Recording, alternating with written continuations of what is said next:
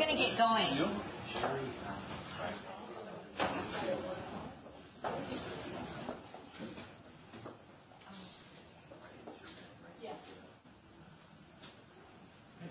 Ready? Go. Thanks. Uh, well, thanks for um, having us here and for being partners in the conversation around the future of the Alliant Energy Center. I'm Jeff Pirtle. I'm the supervisor in the 17th district. I represent the far east side of Madison, uh, and Dowd's old seat, the good side, the only side, the east side. Right. I also chair the Personnel and Finance Committee. And I just wanted to kind of give some words of welcome. I know Mark is here from the Alliant Energy Center. He can answer some questions as well if folks have them. Um, but just wanted to share that this is a step in a sort of a long-term process that we've been having in the county, talking about where the Alliant Energy Center is in terms of its growth potential. It's a tremendous asset here in Dane County and in the city. Um, but as we come out of the Great Recession, we kind of think about where we want to be in the next, not just five and 10 years, but maybe 25 and 50 years. What is it and how do we position ourselves effectively to kind of lead and grow as a facility?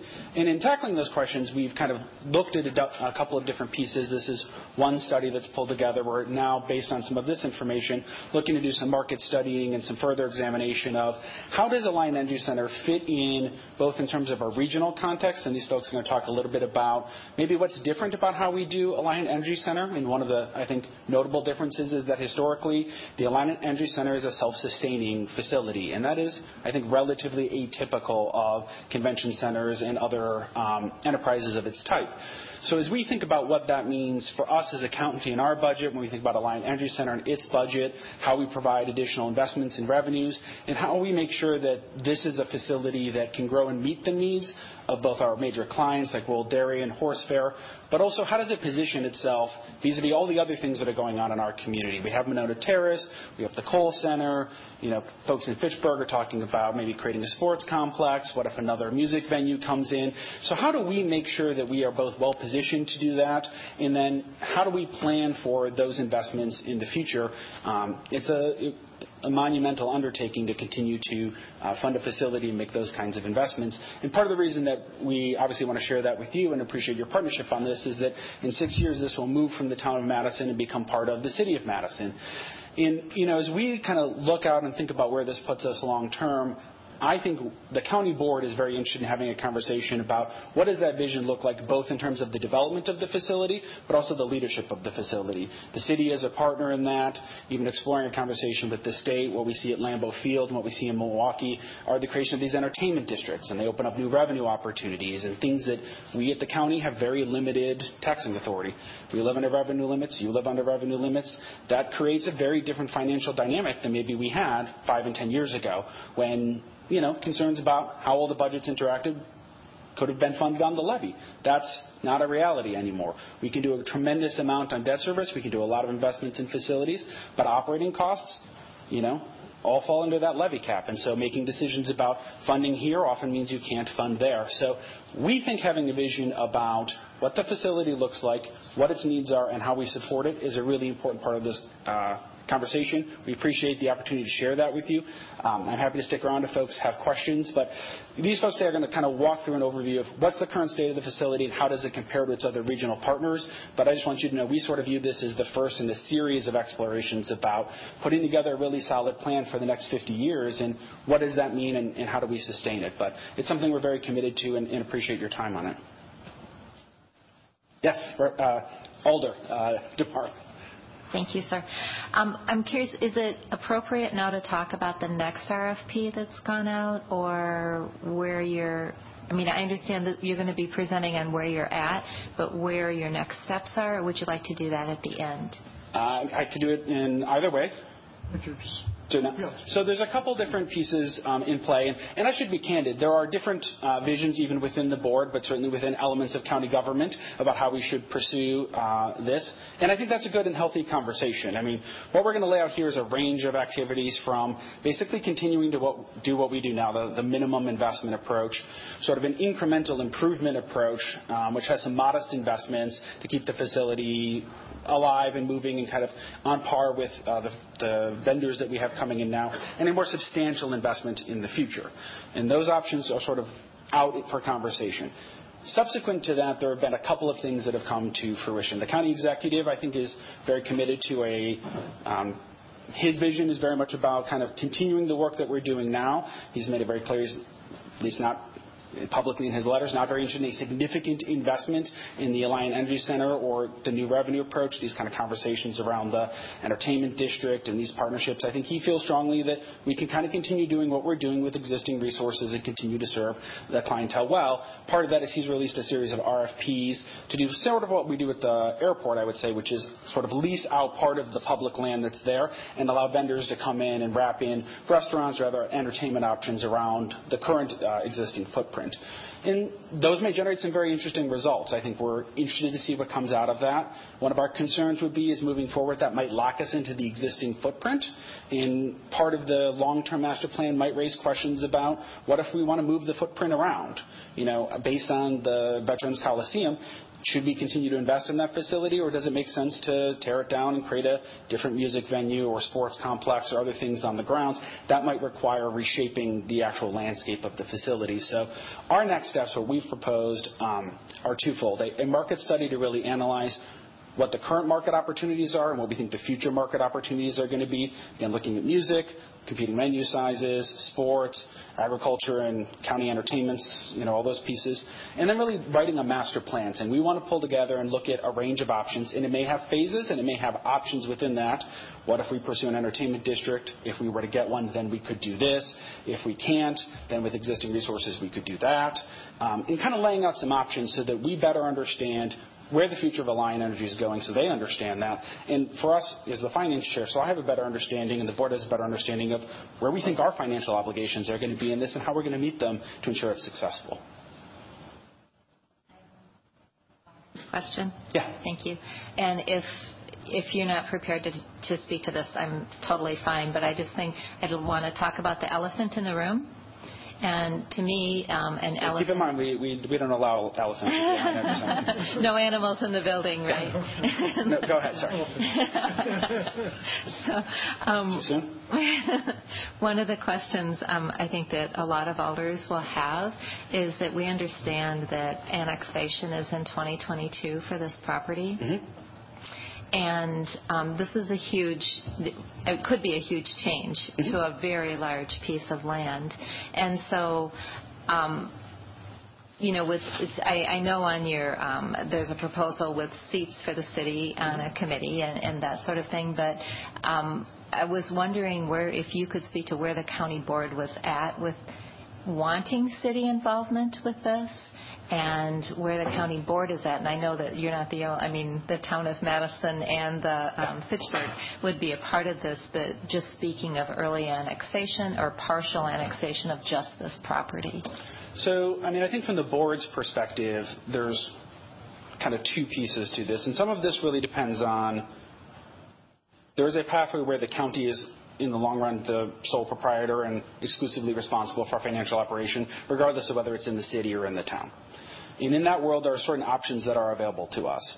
Hmm. But they are fairly limited in terms of revenue. I mean, we can underwrite the debt to help improve the facilities, and we could transfer operating dollars if necessary, but I think there's some strong reticence to do that on the county board, and there's some significant opportunity costs as we're looking at expanding services for homelessness, mental health, those kinds of things. So I think the board's position is we need to seriously look at what a new revenue model might look like, and that really requires us to either partner with the municipality, which in the long run, my friends, is you, or in looking at these entertainment district questions, which could be exclusive to Alliant, but could have a larger footprint. It could consider things like Monona Terrace. That would require legislative action. And, you know, I think rightly so, the county exec is mildly skeptical of the legislature's willingness to do nice things for Dane County. Um, but if there was, I think, a serious plan and deep commitment from the business community and the vendors and all of us, I don't think it's out of the realm of possibility to construct a compelling argument about here's how you really need to finance a facility of this size, magnitude, and prestige in the future. And that takes other kinds of revenue sources that we don't exclusively have right now.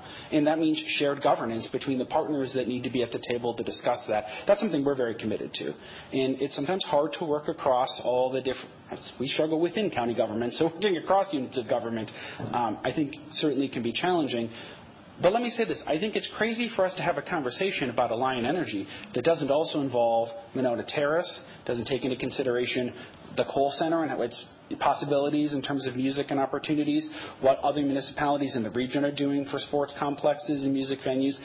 We have to be more coordinated in that um, to really make sure that we have an effective vision to do this. I think we want to avoid you know, the two worst case scenarios, what we see going on in Milwaukee County with the domes, the Mitchell Park domes, with significant deferred maintenance and not making the kind of investments they need to be safe and viable and productive, or what we've seen in other areas of government across the country where sometimes there were significant public outlays for huge projects that then didn't really ever come to fruition on the revenue side, and then the local government was on the hook for all these operating costs or debt costs.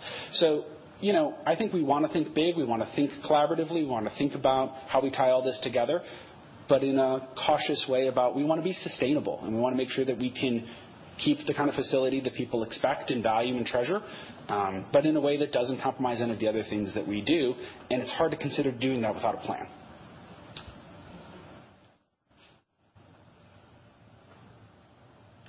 Would you like to answer? So when you talk about the more extensive investment approach, um, basically starting over with your planning and building, uh, demolishing the Coliseum and building something new. How does that affect some of the venues that we have that have signed a 20-year contract? And well, you can answer that, then I have a follow-up question. Sure. So, and I want to be clear. I don't know that we're committed to doing that necessarily. I think what we want to see is what does that involve? And that's one of those questions is, so we have longer term contracts. It depends on, a lot of the long term contracts are in the exhibit hall and not necessarily in the Coliseum, which is more of an entertainment venue. But we do have some long term contracts there for sure. And so our ability to deliver on those contracts has to be factored into any significant renovations that we do. Now, that's also true of our ongoing, meeting the ongoing needs of our current customers. We have looked at investing in improvements in the roof, curtaining, the lighting system. So no matter what we do, whether it's a whole tear down, if it's a remodel of the existing facility, if it's more incremental, it does impact when shows can come, you know, and how the whole scheduling process works. But that's a barrier to being able to do something. And likely in that scenario, it depends. If it has a significant impact, you probably have to build the new facility and then honor those contracts in the new facility and then tear down the old one, which gets to the footprint question that if we've locked ourselves in it being configured a particular way, that limits your ability to, just like when you build roads, you build the new road and then you tear down the old road, you have to be able to phase that project.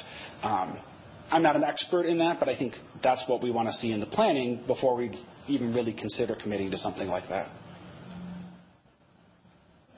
My follow-up question is, taking all that in consideration, um, are we looking at, and I know this is just a vision, mm-hmm. but are we looking at building something that is iconic, or are we looking at building another glass building? Because I think we have a few of those here.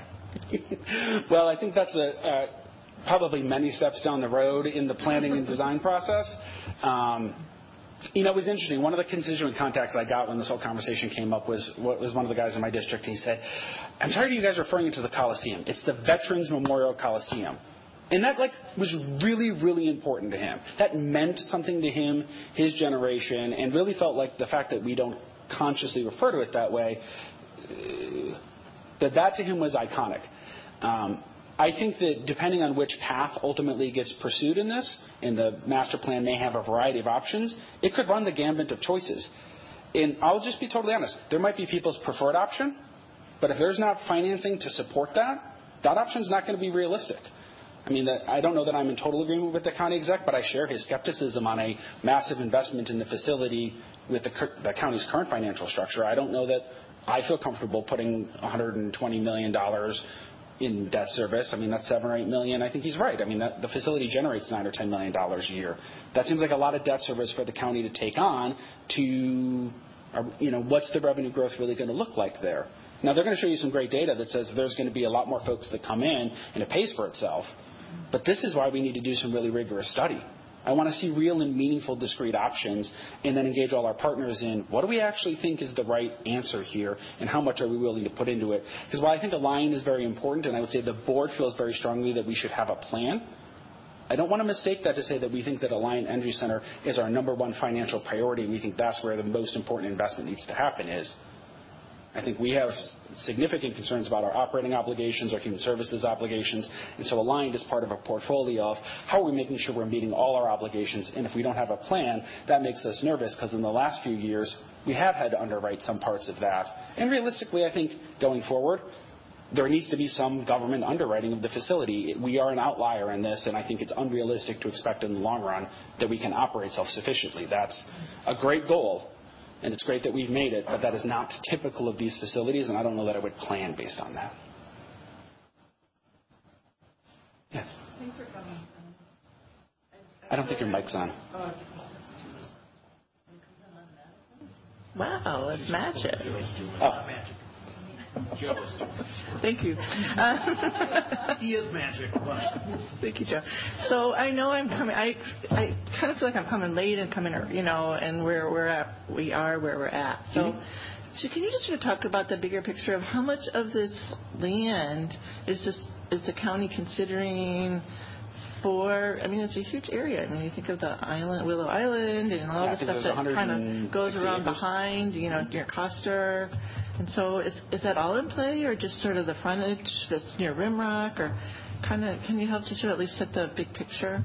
Yeah. I think in the big picture sense, most of it is not in play. A lot of it is wetlands. A lot of it is environmentally protected and not really available for development. And I don't know that we would, even if it was, that we would support doing that. I think what the county exec has laid out in his RFPs is he's identified, I don't know, three to five plots of land that he thinks could be used for development. I think there's some back and forth on is there wetlands in any of these and those kinds of things. Um, so I don't know that it would radically expand the footprint of Alliant Energy Center in terms of the current makeup. I think we're probably more interested in thinking about, you know, the, I think we built the Coliseum 47 years ago.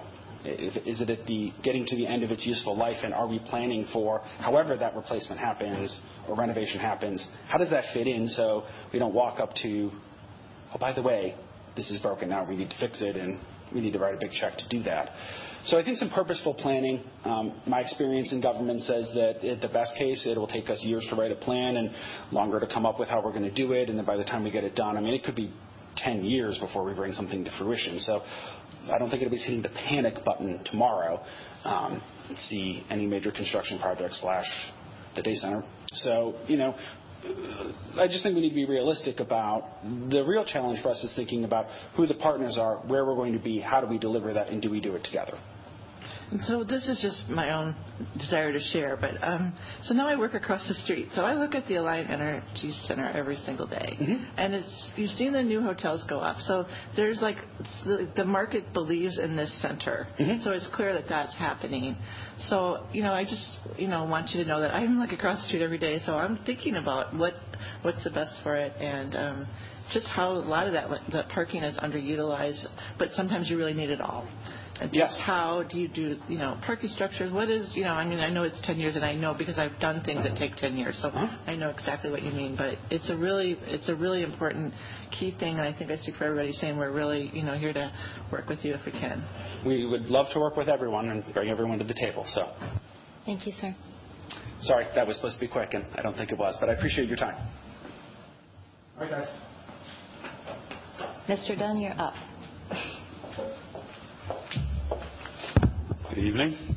Good evening. Good to be back as always. I'm Bob Dunn, uh, President of The Hammes Company. Uh, I'm going to give a quick overview of the study that we've done, and then my counterpart, Rob Robinson, will take you through the detail of the study uh, and sort of explain the progression and the logic that was used in the analysis. Our firm has been involved in many projects like this across the country, so I think we have a good appreciation for really the range of ideas and options that should be and oftentimes are considered in these situations. Uh, a little different than many consultants. Uh, many firms that are involved in these kinds of projects are involved really sort of just at this stage and do certain analytics, and then that's sort of where their efforts end. Uh, our practice is a little bit different in that we get involved at this stage, and then we're involved in these projects Uh, all the way through to operations. Lambeau Field, probably the best example here in Wisconsin of a project that we took from this stage, created a strategy, and then a vision, and then a plan, and then an execution of the redevelopment of Lambeau Field that was really a multi-year uh, plan for the development of Lambeau Field in Titletown. And I think the results that are being realized uh, in Brown County speak for themselves today. Before you get going, can we just do one housekeeping question? Certainly. Are you comfortable with taking questions as you go through? Would you like to group them at certain times? Whatever's Whatever your comes? desire is fine. All right. Sounds uh, good. That's just uh, a little bit of what brought us into the assignment with uh, the city, the county, and the CVB. The approach that we took on this from the very beginning was not to look to author a specific plan for an improvement to the Alliant Center. That would be premature. Really what this study does is to evaluate different strategies for redevelopment. I think pretty much anyone would agree doing absolutely nothing is not a viable alternative. Um you know that would its fate would not be good. These are just Uh, public facilities that require some level of ongoing investment. So if you set aside the notion that you can just do nothing and survive, that would be uh, a really challenging assumption to make. So from there, we step forward and say, "What are the realistic alternatives to consider?" And generally speaking, uh, I'm going to give you kind of the preview, and like I said, Rob will give you the detail. But generally speaking, what we came down to was a strategy really looking at three Uh, fairly distinct alternatives. Uh, option one was basically to retain the core facilities in their current state and make modest levels of investment and improvements to the current facilities over time. Uh, what that means is the lowest public investment. But I would also argue the flip side of that is you are probably establishing a plan for the future that would have those venues operating at a deficit and likely at an increasing deficit over time. Uh, I know the county is looking at uh, some improved operating results this past year over what occurred in 2014. but I think I can say uh, without any hesitation that you really can't find a situation nationally where someone has taken a an approach like that and thrived. Uh, in almost any case that you would look at, you'll find that uh, generally speaking, operating deficits become the norm. And as this market becomes more competitive, it would be likely that those deficits are likely going to increase over time. Uh, it doesn't mean it's not a strategy to consider, but it's one where I think you have to be very deliberate. No matter which path you pick, I think you have to be deliberate in picking a path and comfortable with what the likely outcome is going to be of that path. So again, if you look around the country, most complexes like this have gone through or are going through some level of capital investment, and in many cases, it's fairly significant capital investment. Uh so that's kind of strategy one. Strategy two was a little bit more of a middle-of-the-road solution. And the strategy there was basically a more concentrated and more significant public investment Uh, in core facilities and some improvement to the campus facilities, which Rob will take you through the program details on that. Uh, again, increased public investment. But with that strategy, uh, what we outlined was basically a financial result that would get you to a point of hoping to sustain sort of a zero-sum game. Not an operating deficit, but not an operating surplus either. Uh, to be able to sustain that without the same level of public investment that option three would require. Uh and you can find some examples around the country of where that is being done, and the objective is to maintain a solvent base of operations over time. The third option uh, is a fairly uh, significant strategy in terms of the public investment and the program and development that could occur on that campus. As it was said earlier, you've got a significant land base there. So the third strategy is basically a major improvement in capital investment to facilities to bring them up to the market norms that we would identify, whether it's the arena or some of the other facilities out there. Uh, and then to look at a major redevelopment of the campus itself with the idea of responding to and speaking to many of the demands that we see in the market today. And I'll come back to that point. The third strategy, though, would involve, as you would expect, the greatest level of capital investment, both public and private.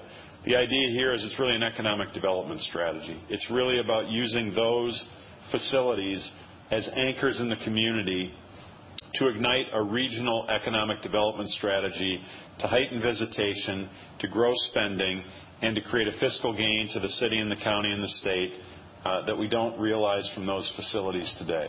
And that's I would argue that's generally where you see the trends in this industry going. Uh, so that's the analysis that you're going to see. There's really these three strategies that have differing levels of capital investment, public and private, different levels of fiscal gain. And uh, one part of the analysis that we've done is really to look at the market. Uh, when you look at the market in these venues, in whatever, whether it's sports, concerts, other entertainment shows, what have you, you'll find it's a very active market today. Uh, the venues that we compete against, are, there are more of them. Uh, many of them have been improved and enhanced significantly. And the latest trend and market reality that we're identifying is this notion of these facilities being at the core of a more diverse campus where there are outlets for retail, dining, entertainment, things that draw people to the city. Uh, and that's also what creates the sort of the shared public and private investment. We have a question. Alder Zellers.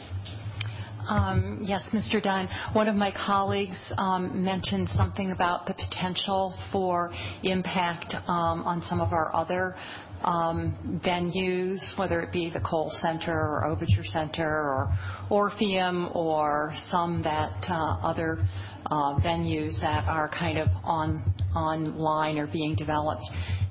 Was that included in your analysis of this at all, the impact on other venues? Yeah, it was. We didn't get into a deep competitive analysis. But Uh, our situation here in Madison and Dane County is not radically different than communities of this size and larger where we are you know, competing against other venues.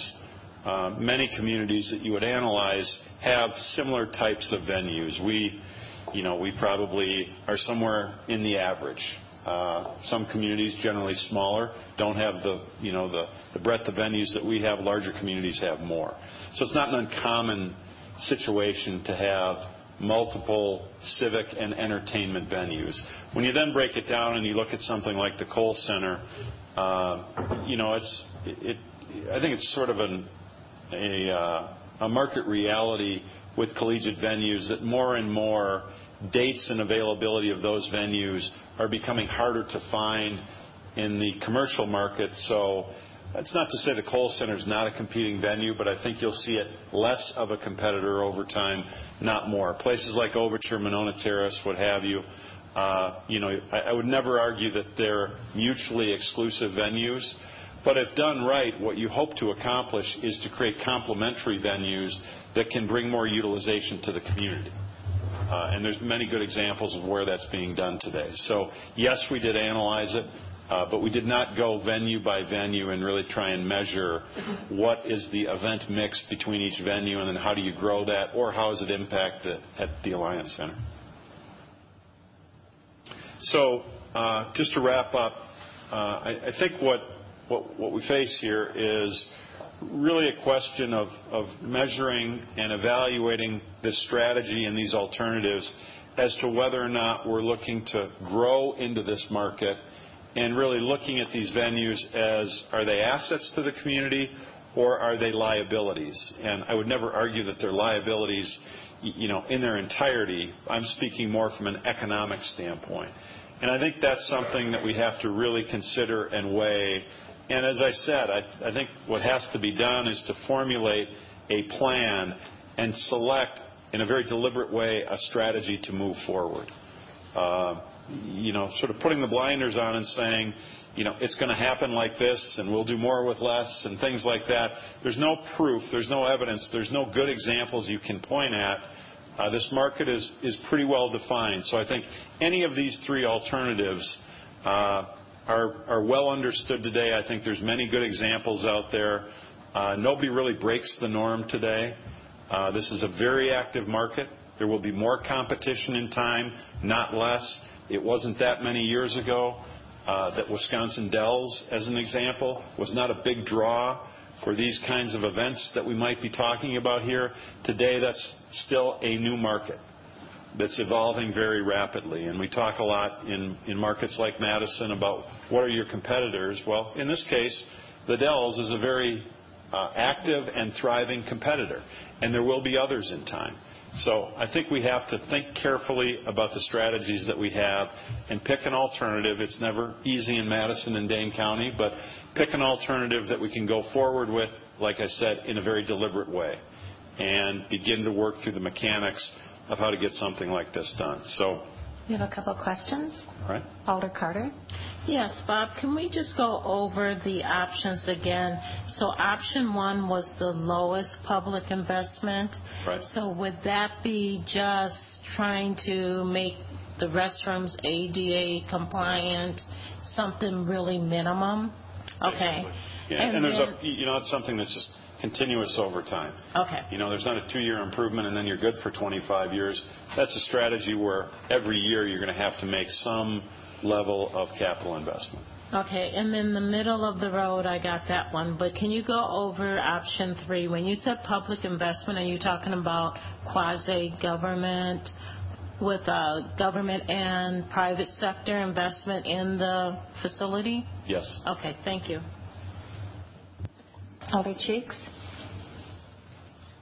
Bob, um, when you talk about um, uh, other cities having great examples of this, um, I'm really interested to know uh, if you have any specifics on not just other communities that articulated this similarly and made the leap, but other examples of uh, cities that have been able to demonstrate economic development value from this. Um, is that in the presentation, or is that something we'll get to? Uh, it is. I don't want to steal Rob's thunder, but I can speak to it simply. Uh, as I mentioned, Green Bay and Brown County. Uh, the plan that we started with at Lambeau Field was a good example of option three. There was a significant investment that was made in Lambeau Field with the underlying idea that it would prompt private investment. And over time, that public investment would drive increasing private investment. You know, and the fiscal gain uh, to the city, you know, the village, the county, and the state, uh, as a result of the redevelopment of Lambeau and Titletown, has had a very measurable positive fiscal impact on all governing jurisdictions. And to this day, the private investment is really what's driving it. The public investment was made, and it's now triggered significant private investment. The measures that we use are growth in visitation, spending, tax base, et cetera. So that's one close to home. There's another project that I think Rob will mention uh, that we're just kind of wrapping up in Allentown, Pennsylvania, uh, that we've been involved in since 2000. 2009 2009. Uh, that's a project, I don't know if any of you have ever been to Allentown, but Allentown uh, was suffering in a very significant way, uh, not because we were in the trough of a recession, but because the steel industry packed its bags and left many, you know, a generation ago, and really left the city in a state of extreme blight. And uh so similar kind of strategy here. There, it was originally intended to be an investment in an arena, uh, not a replacement in a new arena. What's occurred there is a major revitalization of downtown Allentown, anchored by an arena, and it's led to major growth in retail, residential, corporate office, major medical center. Uh I mean it's revolutionizing downtown Allentown. I think today there's been a total of about $1.3 billion of active development that's either constructed and occupied or is currently under development. Is it right about 1.3, a little over a million, a billion three, in a market that you know was there was no market. Uh so those are two examples we could talk a lot about. In markets, you know, I would say that you would consider to be competitive markets to the situation here in Madison. Yeah, in some ways. Thank you. Alder Rivera. Thank you, President DeMarb. First, I need to apologize. I need to uh, take leave momentarily to attend a neighborhood meeting. It started at 7:00, but I'm going to be sure to uh, watch the rest of this uh, briefing on City Channel at a later date. But I, I want to thank the three of you gentlemen for being here to present to us. This is probably a question I could have or should have asked Jeff in the introduction. So I don't know if Jeff actually wants to answer it now or not, or Bob, you could answer it. And I don't want to also jump the gun if Rob has a slide that would answer this question. But I think it would be helpful to all of us if you could give us more of the background of of uh, who all was involved with the study. I vaguely recall that, I think it was mentioned in passing already tonight, that the city helped fund uh, the study, Um, that there was a line item in our operating budget a few years ago where we helped fund the study, I presume through room tax uh, money, perhaps.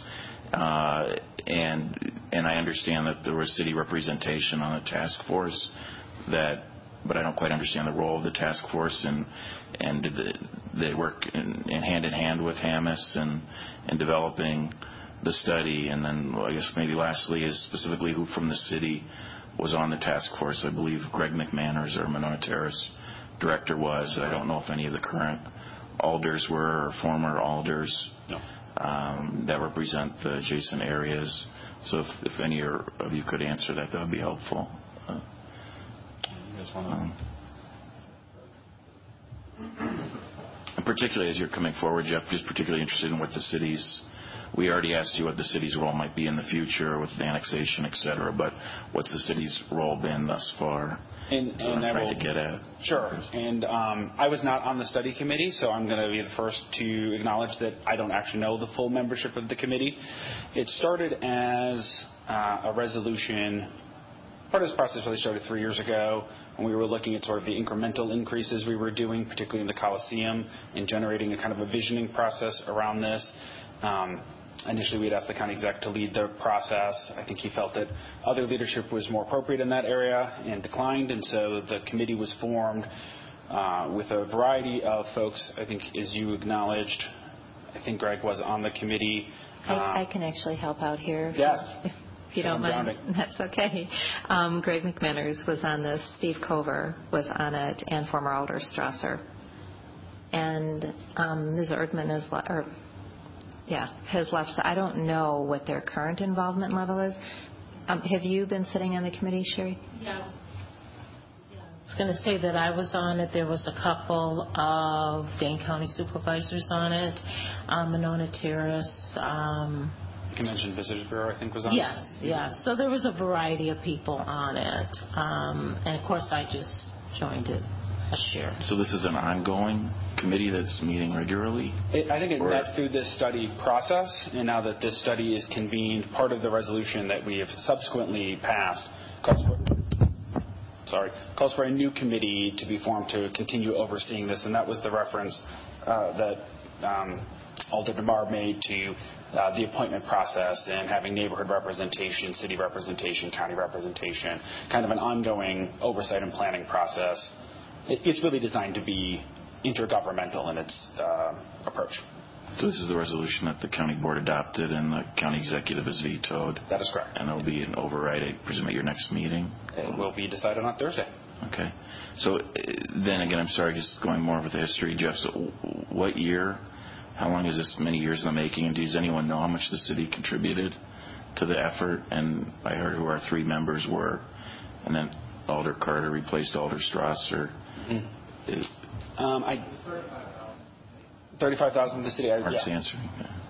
Did Was Mark introduced to everyone at the Yeah. beginning? Mark Clark? I referenced Mark, but Raise his do you want to introduce yourself so everybody knows who you are in case they have questions? My name is Mark Clark. I'm Executive Director. You need to come forward and introduce yourself, sir, because this is Sorry being taped. Thanks. As Mark's coming forward, I'll just disclose I have the pleasure of serving with Mark on the Monona Terrace board. Uh, he's a great partner, Monona Terrace. Meeting. Uh, my name is Mark Clark. I'm the executive director of Alliant Energy Center, and uh, I do sit on the Monona Terrace board of directors also. So, Mark, maybe then you're the best one to answer. Sorry, what year did the this committee form, and uh, what year did this study then start? And, and you said it was thirty-five thousand dollars the city contributed. Yeah, it was a hundred thousand from the county, thirty-five from the city, and then twenty thousand from the Convention and Visitor Bureau. That was the total pot that was put together. Uh, this committee started, I'm going to say, early 2013. There was another task force that some of you may remember. It was a task force that the county executive had put together um, pre-2012, and um, that one did some work, but that was a separate task force than the one that was in charge of overseeing this study that we're going to talk about tonight. So the committee still technically is formed. They just have been on hiatus. Oh, the No, committee dissolved the- itself. when- Like Jeff had mentioned, when this um, study was, what we're going to say, concluded, and results were presented to us, And that was last year, or even longer ago. No, that was two months. Yeah, it's just in the last so Two months ago. That task force, as we known it, known it, know it, ceased.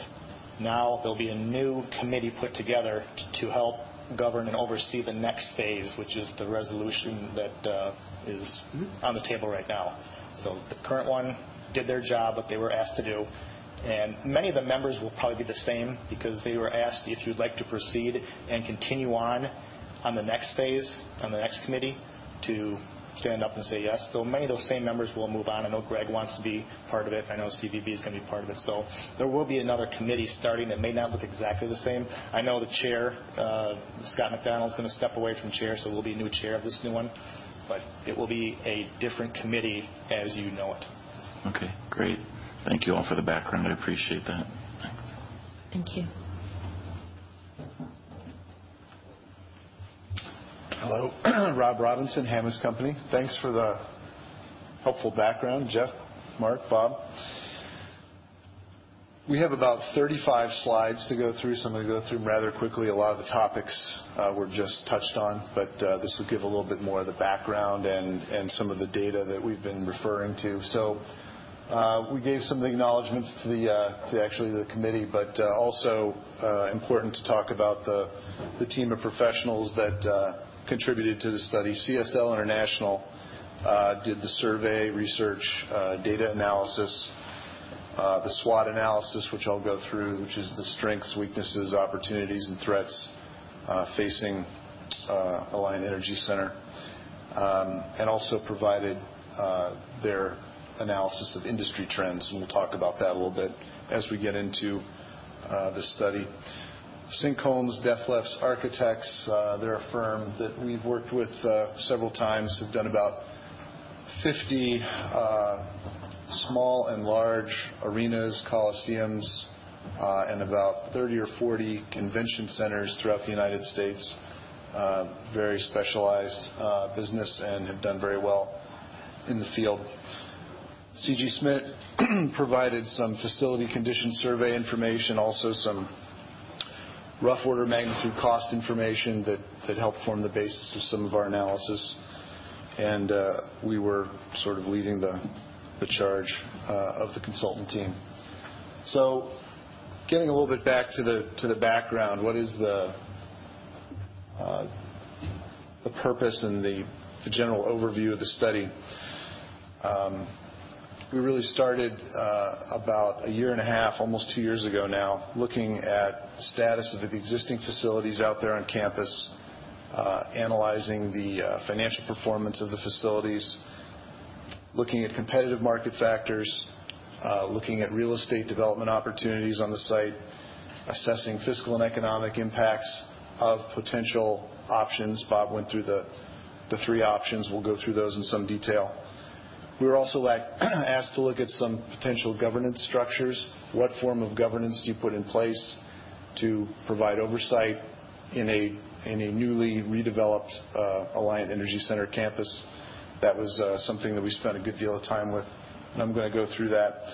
Um, also, providing some strategies, some options for financing the improvements. Um, and as we went through the study, really we determined that Um, the Alliant Energy Center is at a, very critical stage. I think Bob framed it up very well. Um, There have been operating deficits for a number of years. In 2015, Mark has informed us that um, there will actually be a profit this year for 2015, the year ended 2015. Um, however, that doesn't really solve the problem from a longer-term perspective. So we need to address these issues. We need to address them quickly.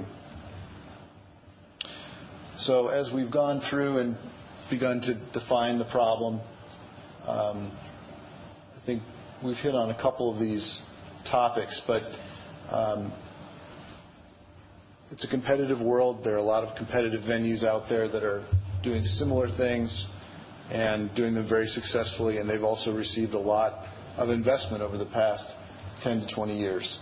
Um, there are significant public subsidies, both from an operating perspective and from a capital improvement uh, perspective in these competing facilities. And we'll illustrate that point with a couple of slides.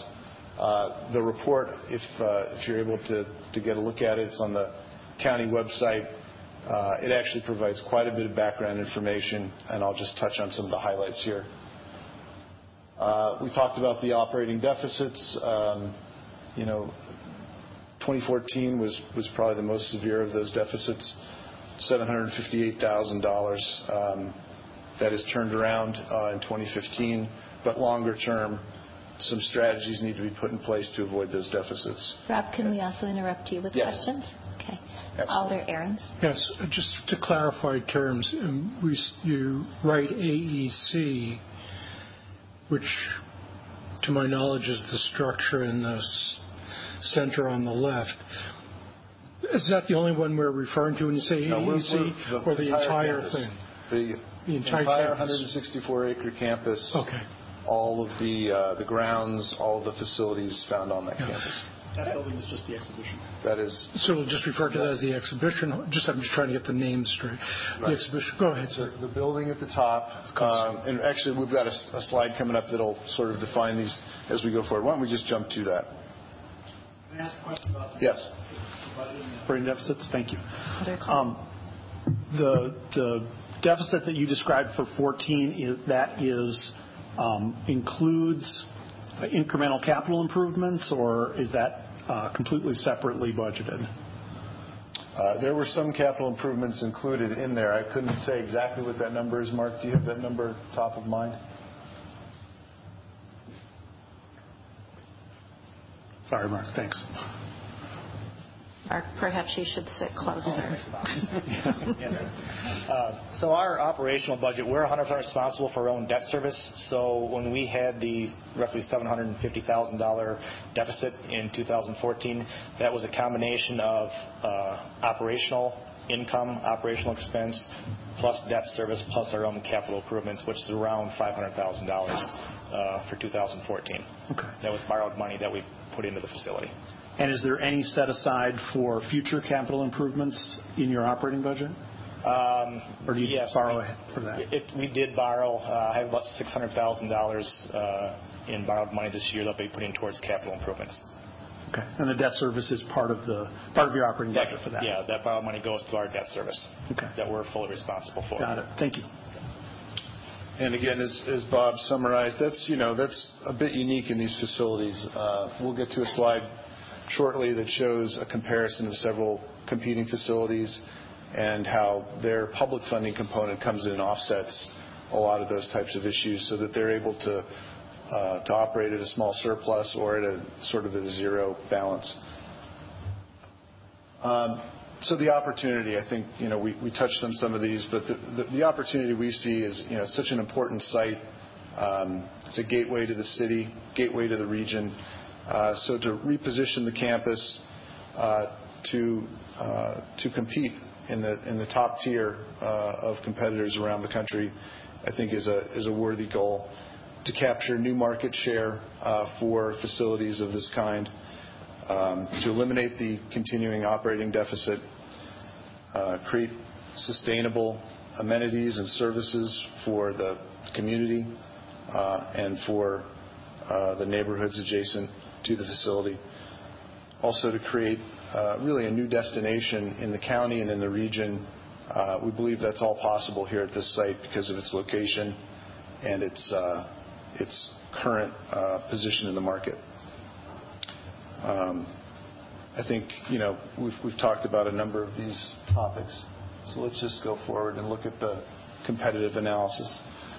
I mentioned the SWOT analysis, um, strengths, weaknesses, opportunities, threats. This is sort of a common uh, way to approach these things in the industry to sort of at a very high level identify uh, the key components of how a facility, how a campus like this is operating.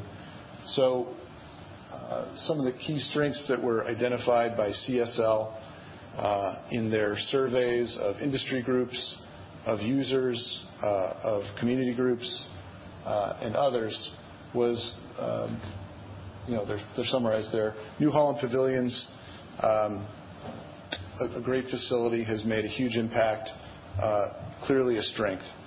The large, flexible, flat floor area at the expo hall, also a very strong element, Uh, and it puts uh, the facility here at a competitive advantage relative to other facilities. Um, there's ample outdoor space and parking, a flexible arrangement of facilities, close proximity to downtown Madison, uh, and there's really a fairly large population base that can reach the facility within a few hours' drive.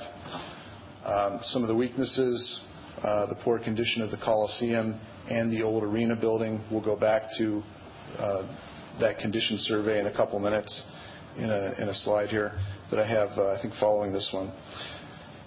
Uh, limited funding for capital improvements. Mark, I think, hit the nail right on the head. All of those improvements now are funded with debt. There aren't sufficient operating surpluses to fund those improvements annually.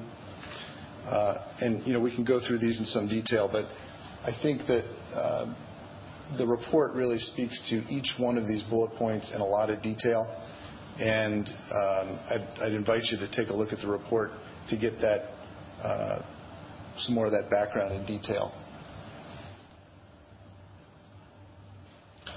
Finally, the slide I was looking for. So the arena building is actually uh, on the left, built in 1955. It's uh, fairly small, 40,000 sq ft. In the condition survey phase of this with Sink Combs and C.G. Schmidt, um, it's in fair to poor condition, and they expect, uh, and based on our uh, experience, we agree that it's got probably about a five to ten-year useful life window left. Um so there is some time with that building, uh, but not a lot. The exhibition hall, constructed in 1995, 207,000 sq ft, Um, has a lot of that flexible flat floor space uh, that we were just talking about. Has um, uh, a good reputation in the industry. It's run very well, um, but it is in need of some upgrades. Wi-Fi upgrades, new furniture, uh, ways to divide and zone the facility for heating and cooling, all need to be Uh, undertaken in the next few years to continue to make that uh, facility viable. The Coliseum, built in 1967. This is the Veterans Memorial Coliseum. Um, 10,300 person capacity for concerts, 8,000 fixed seats.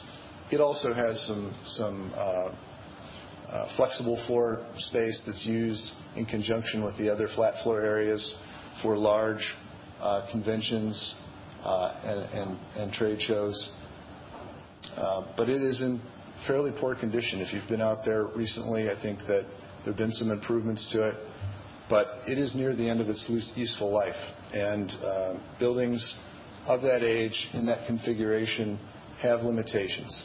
Uh and so what we have said in this report is that if significant investment is to be made in that facility in a renovation, um, the Marken report, which uh, was done sort of about the same time as our report and focused just on the Coliseum.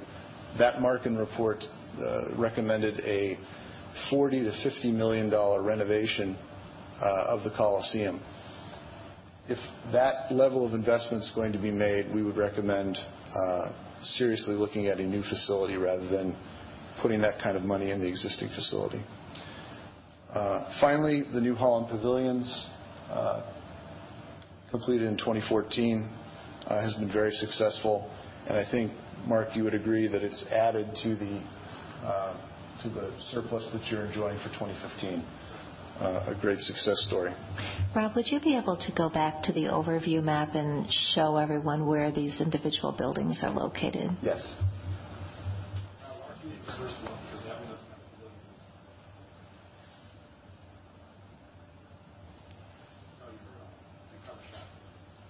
On the cover.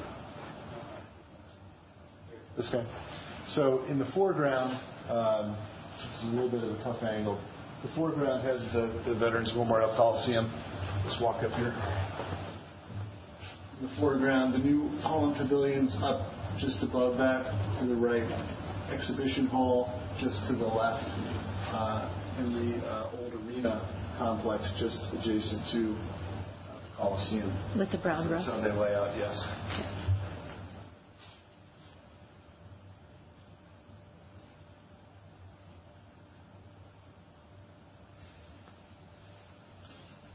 So again, the first step was to assess uh, existing conditions and um, try to enable us to create priorities and think about the facilities that are out there. The second step was really to assess industry trends. Uh, we looked at several um, uh, key market segments. Uh, the agricultural, equestrian, and livestock facilities, convention, conference, and meeting facilities, as well as sports and entertainment facilities. And the report goes into a great amount of detail on this, so I won't run through all this now. Um, We were able to very quickly realize that there are some things that are done very well uh, on the campus now. The facilities um, have, for a long time, hosted many events, but they're starting to fall behind. And some of the competitive set, which is summarized here, uh, has experienced a lot of investment, a lot of it public, uh, trying to elevate these facilities to higher levels of guest service. So to summarize then, some of the key strengths, site accessibility, central location, ample parking, uh, outdoor areas, including Willow Island, which are flexible, and rate very highly among user groups, uh, and the new Holland Pavilions. Some of the weaknesses, the overall utilization of the facility. Um, Uh, as uh, some of you already noted, sometimes it's very full and well-utilized, other times it's pretty empty.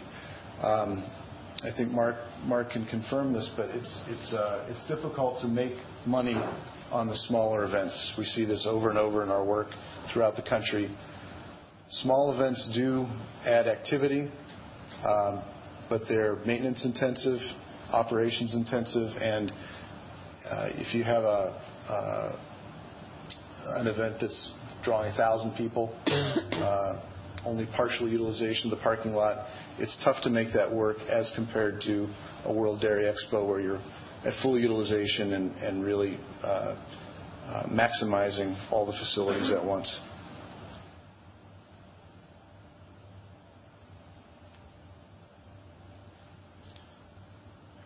One of the key weaknesses then is this burden of self-funding. Uh so this is something we go back to uh, a number of times in the report.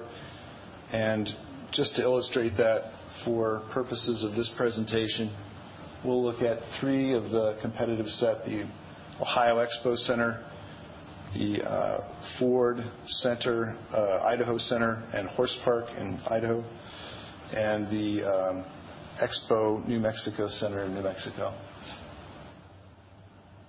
Alliant's uh, results are shown there in 2014. Um, we did not have the 2015 results uh, when the study was completed. But uh, you'll notice at the bottom, this was the year that experienced that large $758,000 deficit.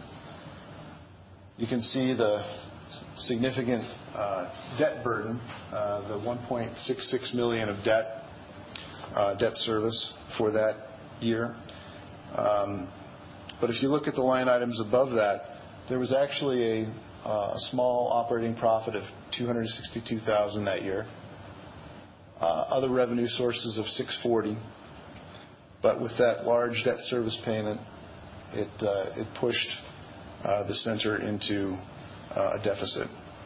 If you contrast that with some of the other facilities, you'll see that the public contribution line item is pretty robust. So for the Ohio Center, $1.3 million.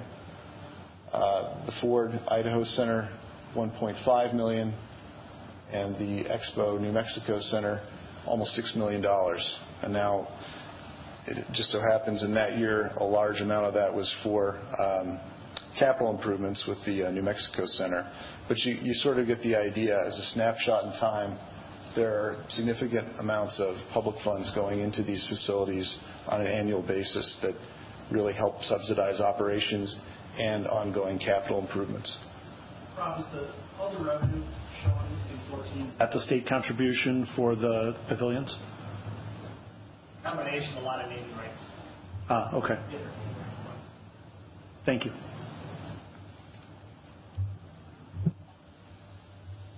Are we good? So getting into the real estate analysis. So all this research and condition survey and uh, market analysis kind of led us to this point, which is really where we felt that we wanted to spend a lot of time. And uh, I think Bob framed it uh, very well. This is sort of leading to those three options. We didn't want to create a master plan at this stage. It's premature to do that. But to create um, a strategic document that frames certain options, talks about pros and cons of those options, I think is very important at this stage. And that's what we set out to do. So we looked at the site. We looked at the adjacencies, some of the uh, key strengths and opportunities that we've already talked about, and developed these options. Uh, again, to review the options, option one is, I could call it a maintenance repair option. It's a low level of improvement, low level of investment, Uh, but it really doesn't get you anywhere. Uh, it certainly doesn't address some of the long-term competitive issues uh, and deferred maintenance issues. It's sort of a Band-Aid approach, in my opinion. Option two, sort of the middle ground option, some limited facility upgrades or replacements, um, a moderate level of investment, some improvement. Uh, and you could look at option two as sort of a stepping stone to get to option three. But it would need to be done uh, in a very coordinated and thoughtful way to get to option three. Uh, and then finally, option three, which is a pretty comprehensive campus expansion with public and private investment, private investment being the majority of that investment. And we'll go through some of that. Uh, we created just some simple diagrams to help illustrate the point. These are not master planning diagrams. We've taken some, uh, gotten some questions about that, uh, but really tried to, at a very high level with diagrams, just uh, illustrate the intensity of development of each option. So option one, again, has very limited changes. There might be some additional green space that could be added. Um, could be upgrades to existing facilities, but really uh, not a lot of capital investment. We don't believe it's a sustainable long-term strategy. Option two, uh, again, could upgrade or replace the Coliseum, um, enhance the connections between facilities, which is a major issue and complaint of some user groups that you have to go outside to go between facilities. They don't feel like they're all connected. Uh, but again, we believe that if this option two were the only thing done, it's really not a long-term strategy to get the center back uh, to that competitive plane that it needs to be on.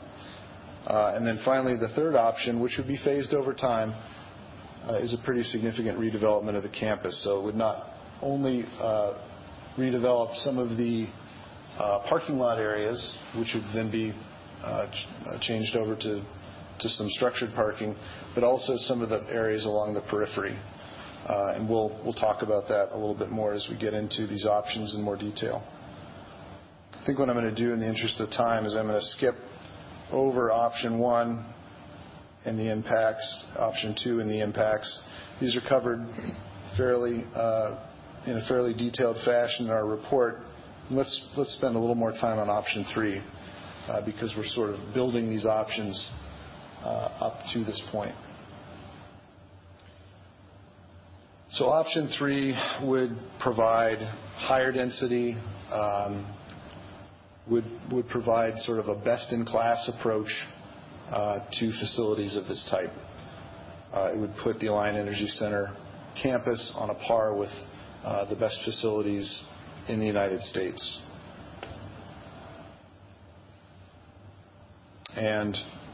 Just to summarize the program, there were a couple questions earlier. We can get into the specifics now. It really talks about a new arena uh, to replace the Coliseum. Um multipurpose arenas and event centers today um, host everything from concerts to political events, to the rodeo, to monster truck shows. They are uh, flexible um, gathering places for the community. And we feel that um, to create one of those here uh, to replace the Coliseum would be a pivotal part of this plan. Enhanced site improvements would go along with that, but also creating a uh, more of a destination set of elements that would work together as a mixed-use development to really uh, create a pedestrian environment and a campus-like feel. So commercial office, uh, we would estimate about 800,000 sq ft of office is supportable on the site. Residential uh, components of about 400 dwelling units. Um, hotel use would be very um, important in a new facility, redeveloped facility of this type. Um, it's one of the major uh, issues that come up in the surveys over and over again. People want to stay on site. They want to walk to their event. They want to have restaurants and retail uh, supporting uh, the event there, all within walking distance, so they don't have to get in their car. Uh so hotel, retail, dining, walkable amenities, and connections to downtown. Um, In order to do this, we would consume a little bit of the surface parking and would replace a fairly significant amount of that surface parking with a 1,000-car parking deck. The cost of the investment, about $90 million-$120 million of public investment uh, could be phased over time. But we believe that that level of public investment starts to act as a catalyst to induce $300 million-$400 million of private investment. And you may ask, why do we think that? That's been uh, our experience on several projects. We'd love to go through those project examples with you at some point. Uh, probably won't have time tonight. I don't have a lot of slides in here to show those examples. But that is what we are experiencing. That is what we're seeing in other markets uh, throughout the country. And Bob gave a couple of good examples earlier. There's a question. Yep. Alder Cheeks. When you talk about the $120 million in public investment, does that in does that anticipate the public investment that would, I'm going to make an assumption, be needed uh to to alter or improve transportation options to downtown? Yeah. There's. And The rest of the city? No and this is at a very high level. This number is a range, but Uh, it would include uh, transportation, enhanced transportation connections to downtown. It's a very important part of the plan. Um, what those connections would be or how they'd be done is not really sorted out at this time, but there are lots of different options that uh, have been used successfully in other cities to do that. Thank you.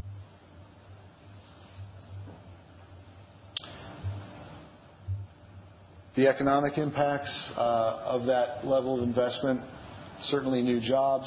Uh, the private investment and additional spending would drive, uh, based on our calculations, about $30 million-$40 million of annual fiscal impacts to the region. So when we analyze projects like this, we like to look at the fiscal impacts primarily because Uh, some of the other impacts tend to be a little hard to gauge.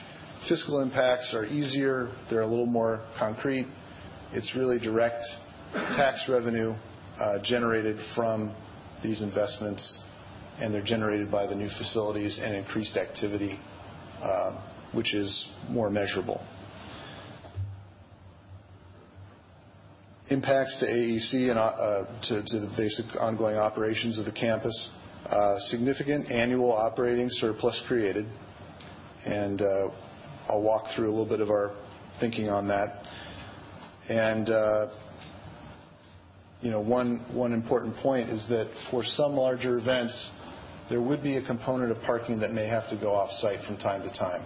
We see this on a lot of different projects where uh, you try to use the land that's directly adjacent to a facility for improvements, and you need overflow parking. So for larger events, that overflow parking would go off-site, and there would be transportation links to get people to the site. But um to continue using all of that land for parking is really not the highest and best use of that land. Parking is important. Directly adjacent parking is very important. Um but as you noted, it's vacant much of the time. Alder Baldeh? Oh, no. I guess that's Alder Clear. I'm not sitting in my proper seat. Sorry. Mm-hmm. Um, on the parking, right now, there's a fairly significant, essentially a campground that I know is utilized for some of the events, and my understanding is it's it's very highly valued by those users. Would you anticipate replacing that somehow, or would that uh, need to move off-site?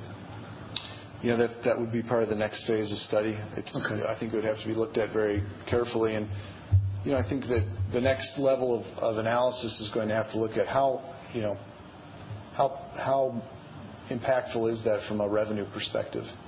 Um, is it something that could be enhanced? Maybe it stays in place and is enhanced further with you know, um, a higher level of service to those users, or maybe um, it's dealt with in a different way. But uh I don't think we know the answer to that right now.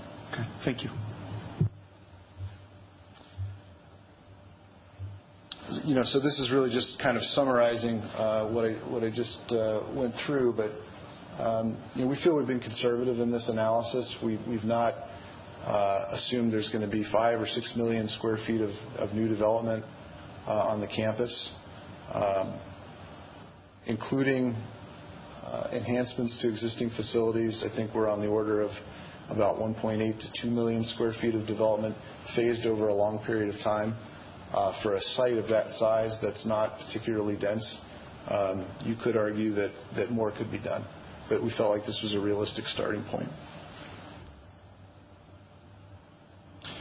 We're also very conscious and careful to try to take the existing uh, financial performance, financial model of the Alliant Energy Center, and to try to understand how we might uh, impact that, uh, how we might run more business uh, through existing facilities, enhance the rents that are realized from those facilities. Also concessions, parking, equipment rental. So we looked at all the line items and tried to factor in a range of enhancement to those uh, revenue items, but also to the expense side, uh, to try to realistically model where this might come out. And it's very hard to read this, but this is dealt with in a great amount of detail in the report. So I'd invite you to take a look at that. But you know, sort of getting to the punchline of that analysis, we feel comfortable saying that in a range, um,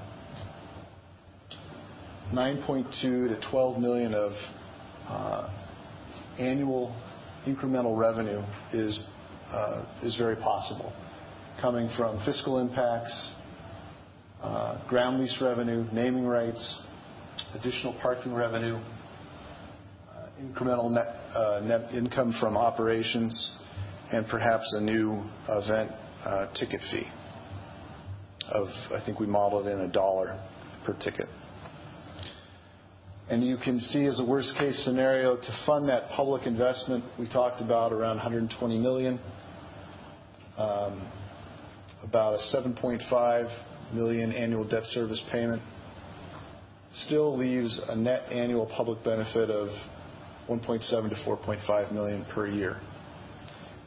Um, that's a very high-level analysis, but what we tried to do is Uh, we were challenged, actually, by the committee and by the county to prove that uh, this approach was sound. Uh, there was a meaningful return to the public side on the public investment. And you can see that potential return on investment for the public of close to eight percent to ten percent, something in that range.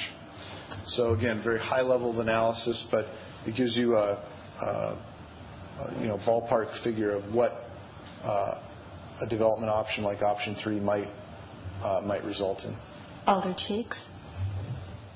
Um, thank you for this high-level analysis. This is really uh, useful for chewing on. I wonder if there are any examples in Wisconsin of naming rights going for that value, $600,000-$1 million a year.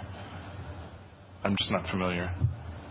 Yeah, that's a fairly conservative number. Talking to the mic. Sorry. That's a fairly conservative number. Um you know, if you look at uh, trying to um, establish uh, a campus that's got uh, millions of annual visitors, um, lots of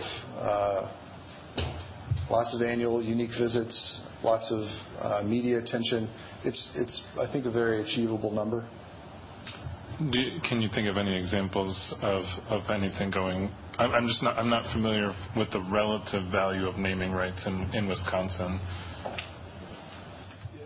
I can give you one example here in Wisconsin, and I could talk about some others as well. But um I think probably the best example in Wisconsin, again, is at Lambeau Field. When we did that project, we never talked too seriously about the idea of naming rights on Lambeau Field, although it's in the state law that was uh, put in place to create the redevelopment of Lambeau Field, but I can't imagine that will ever be done. That said, uh, naming rights were sold for the atrium uh, that's part of Titletown, and you know that was a good number of years ago, 15 years ago. And at that point in time, Uh, that was sold on the basis of creating this multiple growth in visitation. And it yields a number that's, I can't say the number, but today it's considerably higher than that. Okay. Uh, there aren't a lot of naming rights deals in Wisconsin. Uh, I would reference the project we did in Allentown, the PPL Center, which is a very similar strategy to what we have here. It's a new arena Uh, surrounded by a major economic development. Uh, in that case, the naming rights on that venue sold, again, for considerably more than what we're referencing here. So as Rob said, I think it's a good conservative number. Uh, it's really going to be a function of what the plan is, what the strategy is, what kind of visitation you can generate, what the draw would be to the venue, the expected event mix. You know, it's it's really about visitation. That's really what you're selling.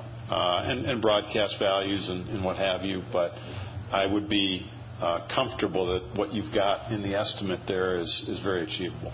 I'd also say that that's an aggregate, too. So this is not just one building or one campus naming right or sponsorship. You need to talk in the mic. What we see on a lot of these projects is that, you know, especially with a campus of this size, with all these different venues, even uh, to take one venue and begin to Uh, carve it up into separate entry sponsorships, and there are building partners, sometimes four or five per building. Um, there are lots of ways to do that. And for an aggregate number of uh, you know, 800,000 to 1 million per year, that's a very achievable number. That's a number, for example, far less uh, than what we saw in the Allentown project Bob was just mentioning.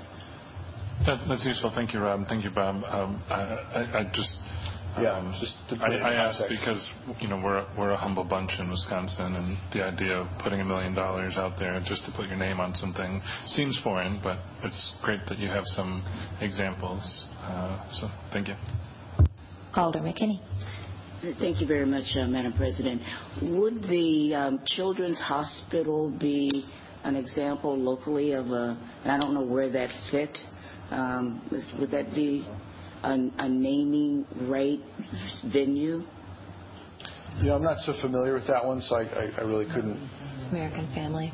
For the Children's Hospital, but it is it. I don't know what the numbers are on that. But would it be a fit example? And I, that was my question. It's certainly an example, and, and you know you could look at any number of buildings on campus that kind of fit that same model. Um, that type of naming tends to be more benefactors, you know, civic driven, uh, and, and I wouldn't preclude that as a as a possible strategy here, but these are more commercial corporate naming rights. But I, I think any example you could point at like this has some relevance to what, what you might be thinking about here.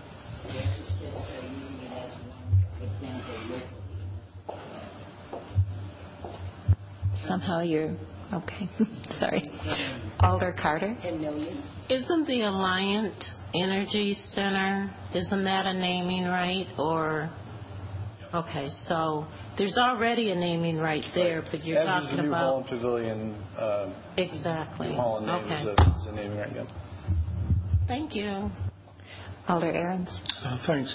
Uh, I was looking at the uh, de- some of the detail uh, in the analysis, and in fiscal effect, you include state income tax, a number of, actually most of the money, most of the fiscal impact is state, and only a very small portion of this accrues to the city. Uh, as I recall, I'd have to go back and look at it, but there actually a great deal of the, the the effect goes to the city, less so to the county. Yes, less to the county. But um, I'm going to get back to it. But most of it was to the um, uh, state. And then when the when I reviewed the property tax estimates, the for example, the property tax estimate for the hotel is based on a, a value of $60 million to the hotel when there's no hotel in the city that has a value of more than $18 million. Um, the Edgewater is 17, the Hilton is 18, so on. And it, both the Hilton and the Edgewater both have, say, uh, property venue benefits in terms of both being on the lake, which make them, I think, more desirable than being out in this parking lot. Um, so building the property tax estimate based on this 60 million value is inflated. How did you come by a 60 million It's a dollar very rough estimate, you know, for a, a hotel of, uh, I think we said 240 keys. Right. Looking at values in, in the future, thinking this might be, you know, several years off. I think all those factors came into play. Uh, it could be less, it could be more, but at this point, we're trying to get to just a very uh, general ball, ballpark figure to. Well, it's three times the value of the most valuable hotel in the city, which is, I think, pretty far out of the ballpark. Um, similarly, for the uh, commercial, that is the office space, was also valued higher than two of the most valuable buildings uh, downtown. So, um, in terms of being a conservative um, estimate, these seem to be um, a very radical estimate in terms of uh, expressing the even future values, except for you know wild inflation and so on. Alder Rummel. So it's hard to follow David. I'm getting much more mundane. Um, so when we were talking about naming rights, the first thing that went in my brain is like, no to Monsanto. But then, but then it led me to like the importance of the know, market for this facility. And I'm wondering if in your study you really delved any deeper into that as a sector. I mean, I've been working on the public market, so I mean, thinking about like the whole corridor of food and how do we kind of grow those aggregations and connections and serve a larger regional market. But had you thought about that in your study or?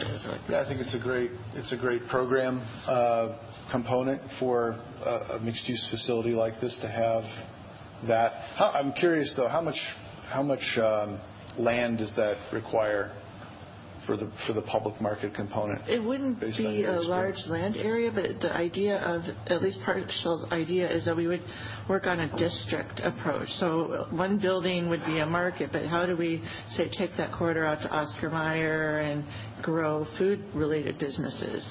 But when you think about it even a larger scale, obviously this this facility is a key component to our regional food economy, bringing in the World Dairy Expo and you know all the other kind of things that are farm related. So it seems like it's something to, as an asset we should really look at growing.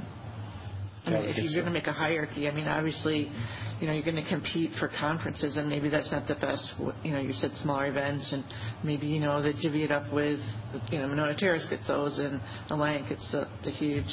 Anyway, I guess we're are we done with the era of rock bands? Those huge bands? It doesn't seem like, or I don't pay attention anymore. Maybe that's it. What's the last one you went to? I don't. I'm too embarrassed to say. I don't know.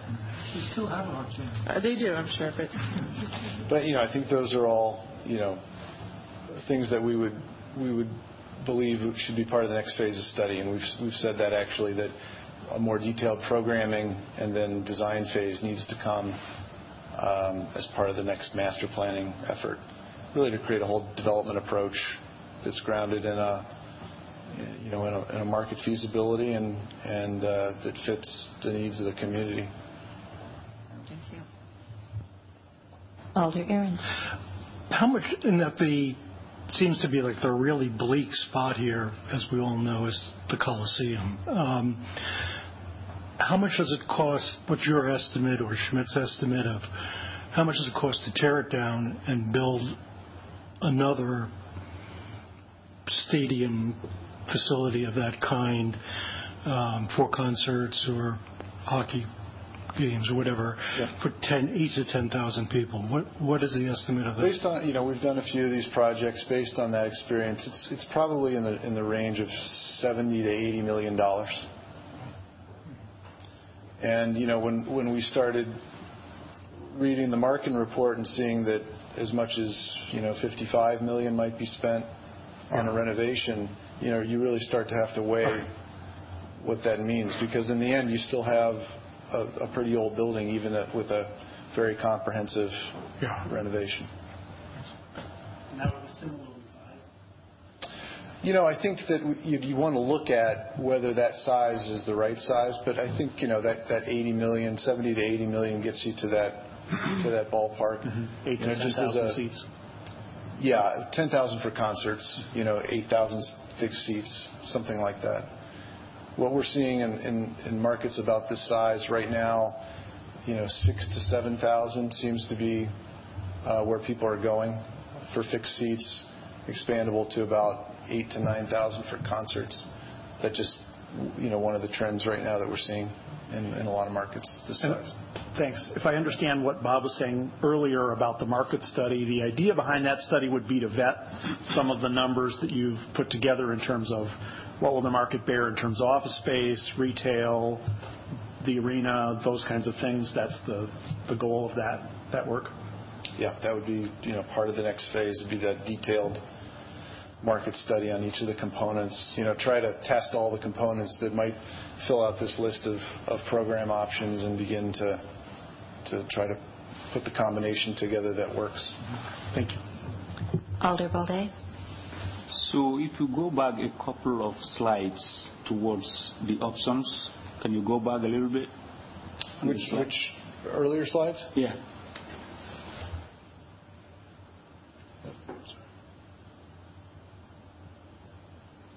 This?